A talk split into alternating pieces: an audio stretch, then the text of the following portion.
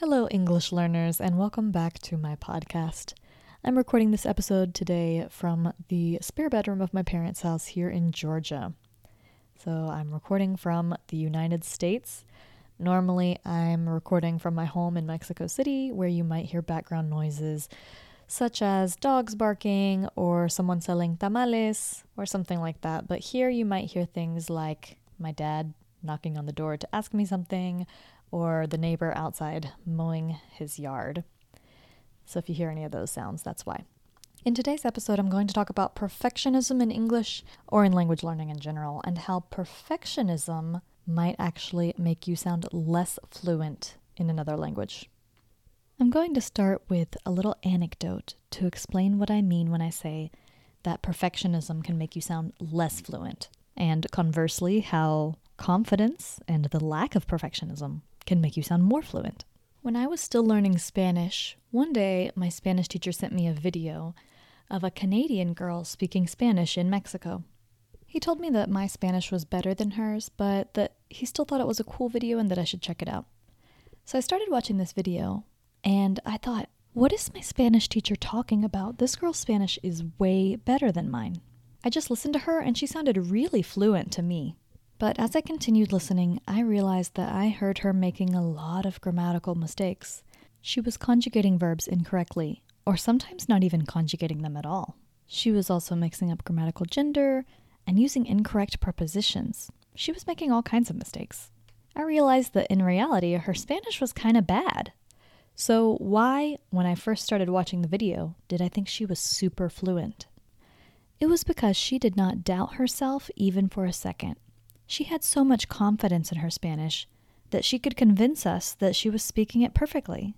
She was being interviewed in Spanish, and whatever question they threw at her, she just answered it. She didn't pause to think about the words that she wanted to use or, or work out the verb conjugations in her mind before saying them. And that's because this girl was just focused on getting her message across. I think for her, her correctness in Spanish was not the thing that she was focused on at all. The thing that was most important to her was expressing her thoughts and ideas. It was saying what she needed to say in a way that she could be understood by others. And so, as a consequence, she sounded more fluent than someone who might have a higher level but doubts everything that they say. As an English teacher, I can think of so many of my students who, on paper, have a very high level of English, but sometimes, when it comes to speaking, they don't always sound the most fluent. And the students that have this problem usually are students who are very perfectionist. They would rather speak English perfectly or not speak it at all.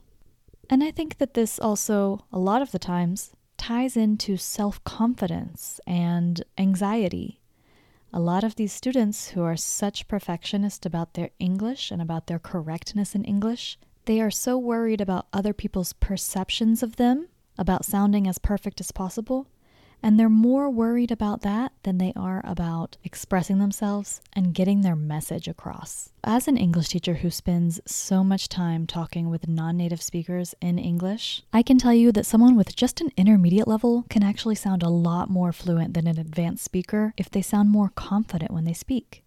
If that advanced speaker, when they speak English, tends to pause and think about things and analyze things in their head before speaking, they might sound less fluent than the person who actually has a lower level than them. In summary, I understand being a perfectionist. I'm kind of a perfectionist myself, and I really identify with the idea that if I'm going to speak another language, I want to do it really well. But we have to be careful that that perfectionism doesn't transform into a lack of self confidence and an anxiety that prevents us from trying to communicate in another language and to express ourselves. To get over this perfectionism, you have to learn to let things go, which is a lot easier said than done. But you have to let go of the desire to control how you sound so much. You have to build up your self confidence, maybe in other areas of your life. And of course, it's okay, and I highly recommend working on your accent and pronunciation in another language to make sure that your speech is clear and that other people understand you. But when you do this, make sure to try to focus on just one or two sounds at a time. If you try to improve all of your accent or all of your pronunciation at the same time, it will be completely overwhelming and you won't really be able to make very good progress. So definitely just try to focus on a few things at a time until you get them perfect, and then you can move on. One way to practice your pronunciation and accent in English is to practice shadowing. On my YouTube channel, I just published a new video talking about a very, very quick and easy way to practice shadowing to improve your pronunciation. The link will be in the show notes of this episode, so go check it out. Finally, remember that fluency is all about communication, not about flawless linguistic ability. Listen to other non native speakers who might still make mistakes in English, but still sound confident and sound like great, efficient speakers and communicators.